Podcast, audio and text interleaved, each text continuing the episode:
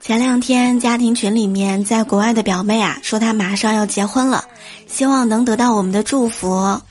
家长们呢看着男方照片很满意，挺帅的，听说条件也挺好，都赞同。我老妈呢要送我妹妹一辆车，哎呀，想了想我的电动车，我都怀疑我不是亲生的了。我舅妈呢一直说，嫁过去以后不能任性，要学会心疼老公，吃饭呢要夹菜给他。我舅在旁边神补刀说：“哎哎，对对对，不好吃的、不喜欢的菜都要夹到你老公的碗里去啊。”